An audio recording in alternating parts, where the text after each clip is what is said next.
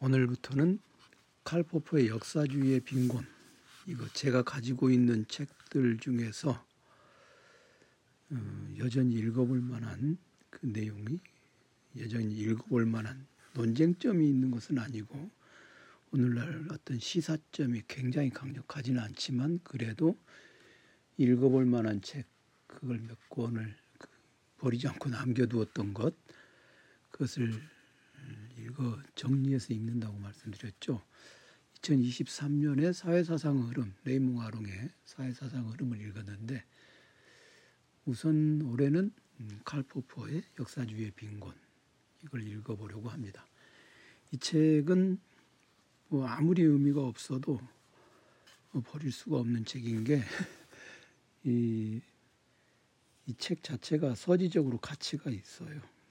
이 역사주의 빈곤이 우선 제 선생님께서 번역을 하셨고 그래서 선생님이 번역하신 책을 제가 가지고 있, 있으니 선생님이 번역하신 책들을 이거는 버릴 수가 없잖아요. 그리고 버릴 수가 없죠. 이게 초판이 75년에 번역되어 나온 건데 제가 가지고 있는 건 81년 네, 판을 가지고 있어요.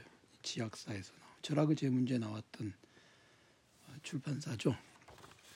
당연히 예, Poverty of Historicism 역사주의에 관련해서는 이 책은 당연히 고전적인 텍스트이고 그리고 뭐 버려서도 안 되는 그런 책이니까 어, 포퍼의 이 책을 이제 좀 우선 읽어보겠습니다. 포퍼 읽고 그 다음에는 어, 뭘 읽을까? 어, 크레인 브린턴 책을 읽을까? 이렇게 저렇게 생각하고 있습니다. 우선은 요거를 근데 이게 책이 얇아도 말이죠. 포퍼 이 책이 여전히 좀 읽어볼 만한 뭐가 있어요. 그래서 쉽게 끝나기가 어려운 그런 게 있습니다.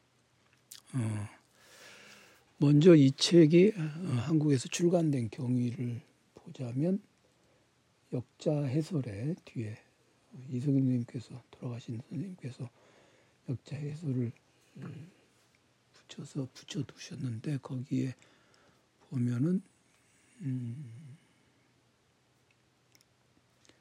이 책이 말이죠. 어, 전후에 그러니까 2차 세계 대전 이후에 사회과학 방법론에 관한 가장 중요한 저서 중 하나라는 정평을 받고 있으며 70년대 중반에 그런 평가를 받고 있었죠. 이 책이 그리고 우리나라에서도 그 방면에 관심을 가진 인사들에게는 이 저자의 다른 저작과 함께 이미 많이 알려져 있는 책이다. 그러나 역자가 알기로는 그의 저서 중 우리말로 번역되는 것은 본서가 처음이므로 일반 독자들을 위해서는 이 기회에 저자의 양력과 사상을 간단히 소개해 두는 것이 좋을 듯 싶다. 네, 여기에 적혀 있는 것처럼 칼포포의 책이 어, 한국어로 번역된 것은 이 역사주의 빈곤이 처음입니다. 75년에 출간된 게 처음입니다. 이, 물론 이제 다른 사람들이 뭐 이 무렵에 읽기도 하고 뭐 포퍼의 책이 그때까지가 그러니까 그 무렵까지 출간된 게 이제 Objective Knowledge라든가 그다음에 Conjectures and Refutations 추측과 반박 추측과 논박이라고 지금은 번역되어 나와 있죠. 그리고 음, 탐구의 논리. 이책 이후로 포프의 책 나온 게 뭐 삶의 문제 해결의 연속이다. 더 나은 세상을 찾아서 끝없는 탐구. 뭐 그런 것들 있고 그다음에 그 열린 사회와 그적들로 나온 개방된 사회와 그적들. 이게 이제 1945년에 나온 것이고요. 그 다음에 이 역사주의의 빈곤 요것은 저거죠. 69년에 나온 거고. 그러니까 사실은 포포의 저작 중에서 가장 대표적인 게 열린 사회와 그적들인데 45년에 완성되었는데 그것보다는 49년에 아, 69년에 69년에 이 출간된 요 책. 이 사실은 학문적으로는 좀 탁월하죠. 역사 열린 사회와 그적들은요. 음, 조금 이따 그건 다시 얘기를 하겠습니다. 포포의 저작들에 대해서. 여튼 한국에서 어, 포포의 책의 처음으로 번역되어 나온 게 이겁니다. 1970년대 중반에는 뭐 국제 저작권법 뭐 이런 것들이 없던 시절이니까 그냥 뭐 나왔 그냥 음, 번역 관심 있는 사람들이 읽고 어, 출간하면 음, 그 되는 그런 책이었죠. 네.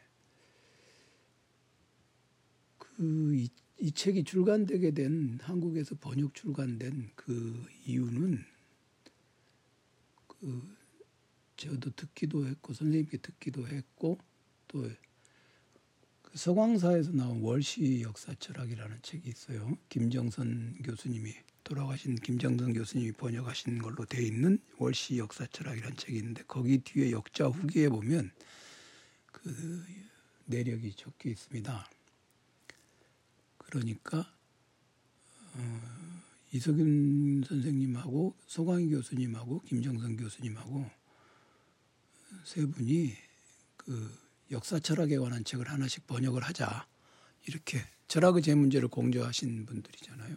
소강현 선생 교수님하고 이석윤 선생님하고는 음, 대학 동기시고 김정선 교수님은 후배신데 세 분이서 이제 철학의 제 문제도 공저하시고 그랬는데 여튼 역사 철학에 관한 책들을 하나씩 이제 번역을 하자 하셨는데 그게 이제, 이제 하나씩 맡았을 거 아니에요. 그게 역사주의의 빈곤이 포퍼의 책을 이석윤 선생님 맡으시고 소광희 교수님이 어, 콜링우드 콜링우드 중요한 저자죠. 콜링우드의 어, Idea of History 나중을 맡았고 그다음에 이제 월시 역사 철학을 김정선 교수님이 맡았는데 요 포퍼의 책이 나왔고 그다음에 Idea of History는 역사의 인식이라는 제목으로 번역이 나왔는데 소광희 교수님이 혼자서 마무리를 하신 게 아니고 저기 성균관 대학에 계시다가 퇴직하신 손동현 선생이 공역해서 역사의 인식이라고 책이 나왔죠. 근데 이제 문제는 월시 역사 철학. 근데 월시 역사 철학은 김정선 교수님이 번역을 하시다가 지병이 병을 얻어서 돌아가셨어요. 그래가지고 올시 역사 철학이 그 말하자면 초고 상태로 남아 있는 걸 이석윤 교 선생님이 그거를 마저 음, 마무리해서 김정선 교수님 그미 번역한 걸로 해서 출간을 하게 되었던 것이죠. 그게 처음에 나왔을 때는 제가 대학교 3학년 때 아니다. 4학년이구나. 4학년 2학기 때 역사 철학 그 수업을 그걸 교재로 해서 했는데 그때 그 역사 철학 가지고 계신 분은 그 역자 후기를 보시면 그, 그 지금 제가 말씀드린 그런 사연이 적혀 있어요. 그 사실 그게 처음부터 이제 다 이석윤 교수 선생님이 하신 건데 선생님께서는 그래도 김정선 교수가 기본적인 용어를 정리했으니 어, 김정경 김정선 교수의 번역으로 해야 한다. 그렇게 하셔서 맨 마지막 문장에 예, 이 책을 출간하면서 김정선 교수에 대한 추모의 의미 뭐 그렇다. 좀그 간략한. 근데 그 이건 아주 사적인 기억인데 그게 처음에 출간될 때는 지금 이 역사주의 빈곤을 보면은 국한문 혼용이에요. 아주 아주 심한 국한문 혼용입니다. 그러니까 한글로 되어 있는 부분을 제외하고 모든 개념어가 다 영어로 아니 한자로 돼 있어요. 예를 들면 그 후 몇 차례의 구두 발표를 거쳐 1944년 45년에 처음으로 근데 구두 발표 이런 것도 다 한자로 돼 있고 에코노미카에 연재 공표된 것이다. 그러니까 여튼 모든 개념어는 어, 한자로 되어 있습니다. 그리고 이제 올시 역사 철학도 그랬어요. 그래서 서광사 쪽에서 그거를 이제 한글로 이렇게 한글 전용으로 하자. 그래서 그거를 이제 그렇게 하는 김에 또 번역도 손보고 그러셨던 근데 그거 손보고 그러실 때 제가 그쭉그 원고를 쳐 주십시오. 제가 뭐좀뭐 도와드리겠습니다 했더니 절대로 안 된다고 하여튼 그러셨던 기억이 있습니다. 뭐 하여튼 그런 새삼스럽게 선생님이 번역하신 책을 이렇게 하려니까 그런 생각이 납니다. 네, 사적인 기억은 그냥 좀 접어두고 이 역사주의 빈곤이 지금 저 성균관 대학에 있던 이한구 교수 그 양반이 번역을 해갖고 역사 법칙주의의 빈곤이라고 이렇게 딱 나와 있어요. 그러니까 이 책에 이 헌책방에도 없을 것 같은데 제가 이걸 찾아보지는 않았어요. 저는 뭐 가지고 있던 거니까. 근데 역사 법칙주의라는 말이 꼭 틀린 건 아닌데 굳이 역사주의라고 이미 다 이렇게 통용되는 말을 그렇게 쓸 필요가 있겠나 하는 생각은 얼핏 그런 생각이 들기도 합니다. 역사 법칙주의 빈곤 그 책을 제가 그 갖고 있지는 않아요. 그 칸트의 역사 철학 이한구 교수가 번역한 게 칸트의 역사 철학인가요? 그게 있을 텐데 그 역사 법칙주의 빈곤을 갖고 있지는 않아요. 저는 뭐 굳이 뭐 그걸 볼 필요는 없다고 생각하고 인용을 하더라도 그냥 이 번역본 있는데 여기서 하면 된다고 생각하기 때문에 자 먼저 음, 그 오늘은 역자 해설에서 저작 출간 이력과 생애를 간단하게 좀 먼저 말씀을 드리겠습니다. 그리고 이제 부수적인 얘기가 좀 더 있어요. 아까 그 역사 열린 사회와 그적들 그런 것에 관련된 그거는 오늘 얘기를 좀 마무리를 좀 해둘 필요가 있을 것 같습니다. 이 책은 구상이 되기를 1919년에서 20년 겨울에 구상이 되어서 어, 개요가 완성된 것은 35년이고 그다음에 1944년 45년에 어, 에코노미카에 연재해서 공표를 했다고 합니다. 그리고 이제 그 2차 세계대전이 끝나고 나왔죠. 그러니까 개요가 35년까지 거슬러 올라가고 음, 몇 차례 구두 발표를 거쳐서 1944년, 45년에 이제 에코노미카에 연재 공표된 것이고 그렇게 나온 것이죠. 포포가 이 무렵에는 음, 저기 있었죠. 런던에 있었죠. 그 포포의 생애를 보면은 포포의 생애를 먼저 이렇게 보면 1902년생이니까 레몽 아롱하고 거의 동시대의 사람입니다. 그리고 이 역사주의 빈곤이 1969년에 출간되어 나왔으니까 음, 아롱의 사회사상의 흐름하고 거의 같은 시기에 나왔죠. 아주 당연하게도 이 책은 역사주의라고 하는 그 당시에 마르크스주의가 아주 그 흥성하던 시기에 강력한 학문적 방법론의 비판을 보여준 책입니다. 그러니까 역사주의의 빈곤하고 아롱의 사회사상 흐름하고 이런 것들이 일종의 이제 우파 쪽에서 나온 그런 저작들이거든요. 우파 쪽에서 나온 학문 방법론들이니까 그 시절에 그 시대에 유럽이라고 하는 데가 굉장히 그 사상적으로 격렬한 시기죠. 69년에 이 책이 나왔는데 이제 유럽의 68혁명 뭐 그런 얘기도 있고 그런 때니까. 네. 오스트리아의 비인에서 태어난 사람이죠. 포포는. 그래서 포포라든가 비트겐슈타인이라든가 이런 사람들이 이제 오스트리아 사람들인데 오스트리아에서 태어난 유태인입니다. 비단 유대인만이 아니라 유대인만이 아니라 그 당시에 오스트리아 사람들이 우리는 이제 오스트리아 사람들을 그 독일 사람이다. 독일의 나치 독일하고 별로 다르지 않다라고 생각하는 경향이 있는데 반드시 그렇지는 않습니다.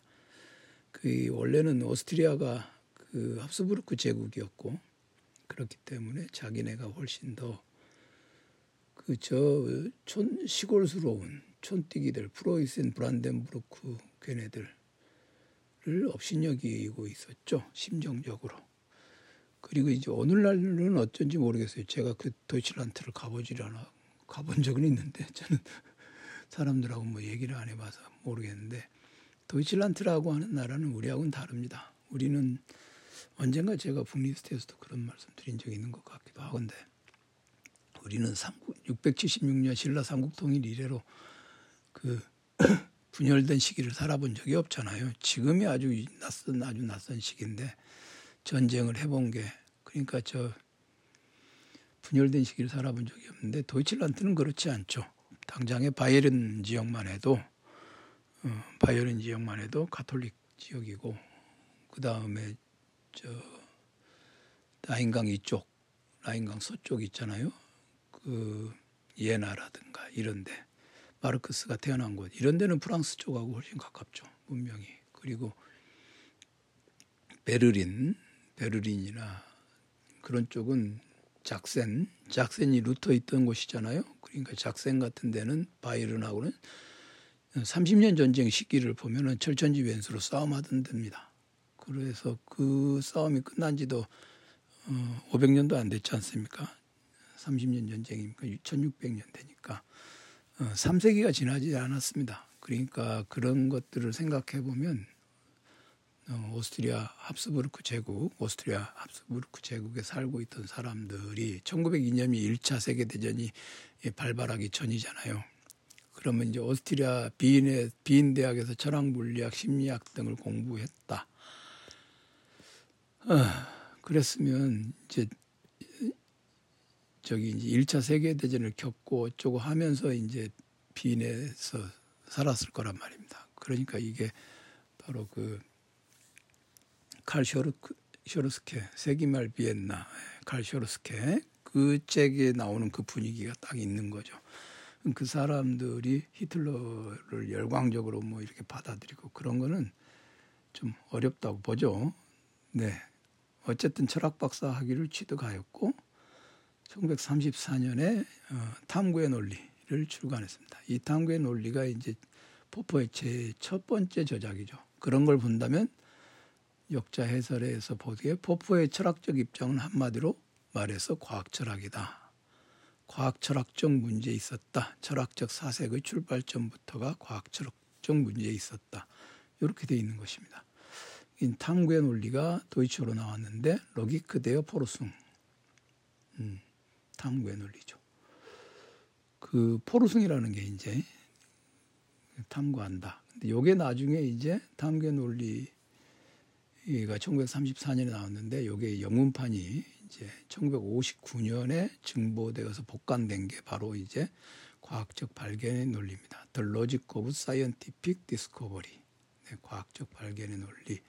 요게 이제 칼, 예, 칼포프가 가지고 있는 과학 철학적 입장이 가장 잘 있는 드러나 있는 그 방법론적 저서입니다. 그런데 이 방법론적 저서를 바탕으로 해서 이제 칸트의 비판적 합리주의 이런 것들이 성립하고 그런 비판적 합리주의를 사회 문제에 대해서 포포가 굉장히 깊은 관심을 갖고 있었기 때문에 어, 그런 사회 문제를 곧바로 사회 문제에 대해서 이렇쿵저렇쿵 말을 하는 게 아니라 그 사회적 정치적 상황에 대해서 어떻게 비판을 할 것인가, 어떻게 탐색을 할 것인가, 어, 이런 시, 것들을 고민하면서 나온 게 이제 아, 이 밑바탕에 놓여 있는 이런 것들이 무엇인가라고 생각할 때 그게 바로 역사주의라고 하는 것으로 집약해서 생각을 한 거죠. 어, 19세기의 역사주의 대표적인 사람이 이제 해겔이잖아요. 근데 19세기 역사주의에 대해서도 할 얘기가 굉장히 풍요롭게 많죠. 뭐 에른스트 트렐츠의 뭐 역사주의와 역사주의와 그, 그 역사주의도 있고 그것의 문제들 뭐 이런 것도 있는데 어쨌든 그 역사주의를 지금 여기서 이제 읽어가면서 보면 됩니다. 이 굉장히 중요한 책이에요. 그러니까 역사주의라고 하는 것이 무엇인가, 역사 공부하는 사람은 역사주의자인가, 뭐 그런 생각도 할 수 있지 않습니까? 그런 것들 일단 보겠습니다. 여튼 포포는 과학적 탐구의 논리 라고 과학적 발견의 논리라고 요즘엔 번역되어서 어, 널리 널리 익히지도 않는 것 같아. 네, 그 책에 해당하는 그것이 원저가 이제 로기크데어 포로승이다. 그걸 출간하고 영국에 초빙이 되었습니다. 그러니까 이제 그러고 있는 와중에 오스트리아가 합병되고 그러면서 포포가 뉴질랜드로 망명합니다. 거기에서 개방된 사회와 그적들, 열린 사회와 그 적들이라고 번역되어서 읽히고 있죠. Open Society its enemies가 그때 이제 뉴질랜드에서 이 책은 이제 헤겔 철학을 연구하는 사람들은 반드시 읽는 책이죠. 포퍼가 헤겔을 플라톤, 헤겔, 마르크스 이렇게 세 명을 역사주의자라고 그러니까 이한구 교수의 번역본 제목으로 따지자면 역사 법칙주의자들이라고 간주해서 비판을 하고 있는 부분이 있는데 포포의 비판이 굉장히 그 논리적인 허점이 많고 그다음에 탐구 방법론 자체가 굉장히 허술하고 그렇습니다. 그래서 열린 사회와 그적들, 개방된 사회, 제가 개방된 사회와 그적들이라고 번역한 거는 여기 적어둔 거는 그 역자 해설에 이승 선생님이 개방된 사회와 그적이라고 돼 있어요. 그래서 개방된 사회와 그 적이라고 저는 그 그냥 있는 그대로 적어놨습니다. 열린 사회와 그 적들, 있으니까 적들 해야 되는데, 어, 요거는 좀 이제 그 나중에 제가 그 하면서 또 다시 말씀을 드리겠는데, 존 스튜어트라고 하는 그 학자가 엮은 책이 있어요. 헤겔의 신화와 전설. 원래는 Hegel Legend and Myth인가요? 그런 책으로 나온 건데 헤겔 신화와 전설이라는 책에 보면 월터 카우프만이 칼 포퍼를 칼 포퍼 이게 뭐가 문제가 있는 것이다라고 예, 적어놓은 논문이 있습니다.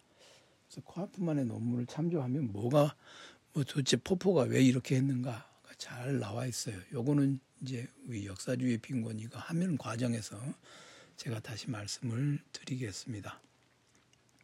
여튼 개방된 사회와 그 적이라고 하는 책을 이제 37년에 뉴질랜드로 망명된 이후에 45년에 완성을 합니다.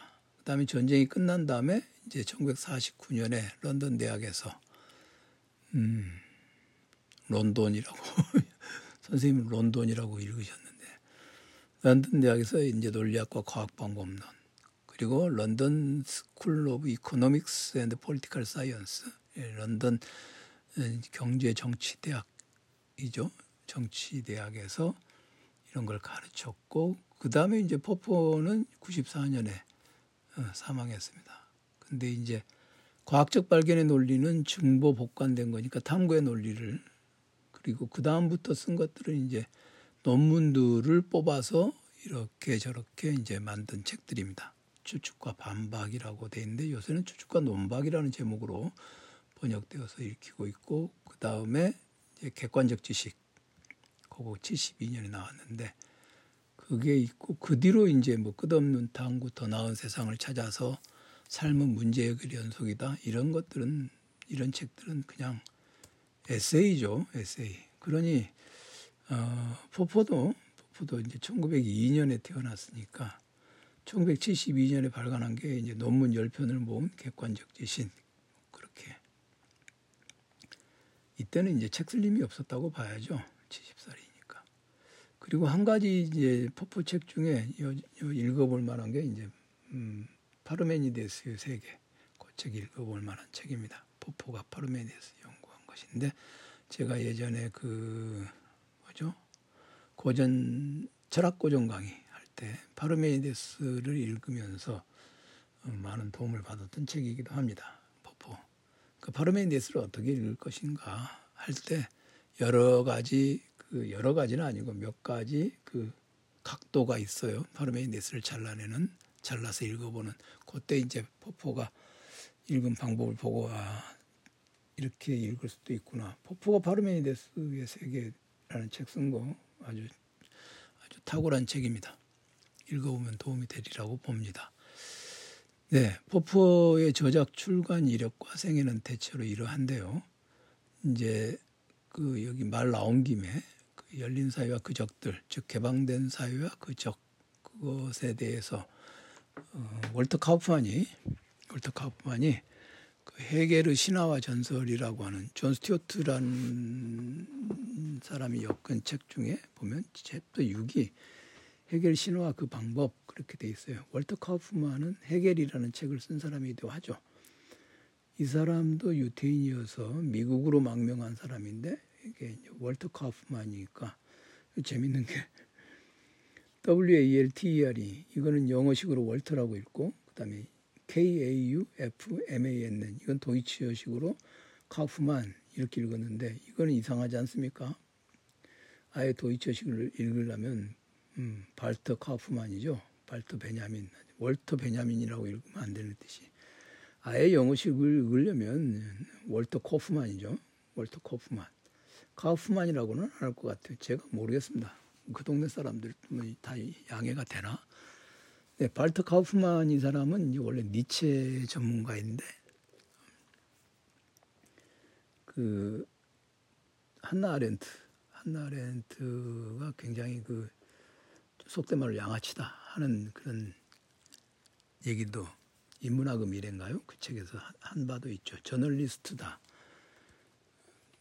꼭, 음, 뭐꼭 그런 건 아닌데 약간 서로 좀 서로 어깨 싸움 이상의 뭔가가 있는 것 같아요. 그 동네 사람들끼리 미국으로 망명한 사람들끼리 서로 좀 돕고 살았으면 좋, 돕고 살면 좋으련만 그렇지는 않은 것 같아. 어, 한나 아렌트는 토니 주트도 그렇고 월터 카프만도 그렇고 상당히 심하게 경박하다. 학문적인 뭐가 부족하다. 학문적인 것만 가지고 그러는 건 아닌 것 같아요. 태도의 문제도 좀 있는 거겠죠. 적어도 그렇습니다. 여튼 그 헤겔의 신화와 전설 존 스튜어트가 엮은 그 책에 헤겔 총서로 이제 도서출판 B에서 해겔 종서로 내놓은 것 중에 하나에 있습니다. 해겔 신화와 방법 그 방법이라고 하는 챕터 6 그게 이제 어, 포포의 그 열린 사회와 그적들에 대해서 코멘트를 하고 있는 게 있습니다. 이것도 나중에 우리 역사주의 빈곤요 본문 읽어 나가는 과정에서 제가 그 필요한 부분들은 정리를 해서 얘기하겠습니다. 그리고 이 존 스튜어트 이 책은요, 존 스튜어트 이 책은 그 헤겔 철학을 공부하고자 하는 사람들한테는 음, 학문적인 출발점으로서 괜찮은 부분입니다. 어떤 점에서 괜찮냐? 어, 헤겔 철학을 공부할 때는 학문적으로 여러 여러한 영역들을 공부하는구나. 그리고 또 공부를 할 때 이런 걸 조심을 해야 되겠구나. 일종의 일종의 학문적 입문서로서 되게 해결 철학 인문서는 뭘 읽냐? 뭐 정신현상 뭐 이런 이건 그건 황당한 거예요. 해결 철학 인문을 왜 정신현상으로 합니까? 그러면 안 되고 어, 일단 이 사람 해결이라는 사람이 워낙 방대한 사람이니까 음, 어떤 영역이 있는가 뭐 그런 것들이 있잖아요. 이 도서출판 비에서 해결 총서를 내면서 1권이 프레드릭 바이저의 해결이고 그 다음에 2권이 해결의 서문들 매치케 그 다음에 3권이 해결 정신현상 인문 4권이 해결 영혼론 5권이 해결과 그의 시대 그 다음에 6권이 해결 이유, 7권이 해결의 신화와 전설 이렇게 돼 있는데 글쎄요. 뭐 기억하신 분이 굉장히 큰 뜻이 있겠죠. 이신철 씨가 번역, 기억을 한 것 같은데 일본에서 나온 현대, 현대 철학사전 다섯 권도 번역하고 그런 거 보면 굉장히 마, 아주 깊은 뜻을 가지고 뭔가 있겠죠. 근데 글쎄요. 노코멘트. 자, 칼포프로 다시 돌아와서 이 역사주의의 빈곤이라고 하는 책은 역사주의 빈곤이라고 하는 책은 역자 해설에서 이 선생님이 지적하고 계시듯이 아주 중요한 부분이 하나 있죠. 그 사회과학 방법론에 관한 가장 중요한 저서 중에 하나. 예, 사회과학 방법론 중에 전후에 나온 2차 세계대전 이후에 나온 사회과학 방법론에 관한 가장 중요한 저서 중에 하나. 요게 이제 이 딱 한마디로 말해서 이런 책입니다. 한마디로 말해서 이런 책이다. 근데 이제 사회과학 방법론 저기 레이몽 아롱도 그런 얘기 하잖아요. 사회학 방법론 그런 얘기 하지 않습니까? 그것 그것이 이제 사회학자의 책으로서 그렇다면 포포의 이 책은 이제 철학자의 책으로서 사회과학 방법론 철학이 하고 있는 일이 학문 방법론을 따져면 필로소피컬 메소돌로지 즉 학문 방법론을 음, 탐구하는 것이 철학이 하는 일, 중요한 일 중에 하나예요. 그렇기 때문에 사회과학 방법론, 자연과학 방법론을 따지는 게 과학 철학이고 사회철학이라고 하는 학문 중에는 사회과학의 철학도 있어요. 그러니까 사회과학 방법론으로서 적절한 것이 무엇인가 이런 걸 따져 묻기도 합니다. 그렇게 본다면 포포의 이 책은 그 마르크스나 꽁트나 이런 사람들 사회학자이기도 하잖아요. 그 사람들의 방법론을 비판한 그런 것 중에 하나라고 할 수 있죠. 일단 첫 번째 의의는 그렇고 두 번째 역사주의라고 하는 것은 그냥 사회과학 방법론에만 해당하는 것이 아니라 이게 신학 신학이기도 하죠. 역사 목적론이라고도 할 수 있으니까 그런 신학이기도 한데 그런 신학에 대한 비판 그런 것들 신학을 비판하는 것 그런 장면에서도 이 역사주의가 이 포프의 역사주의의 빈곤 요게 의미가 있겠습니다.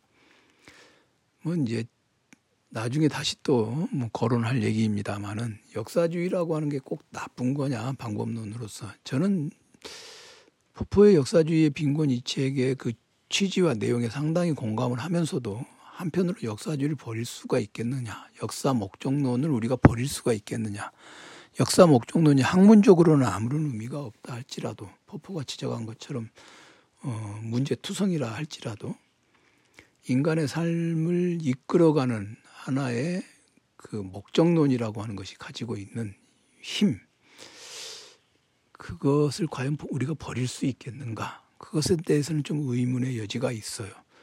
우리의 삶이 목적을 잃어버리면 내가 지금 하고 현재 지금 지금 하고 있는 어떤 그런 모든 행위들이 아무런 의미도 부여할 수 없게 되죠.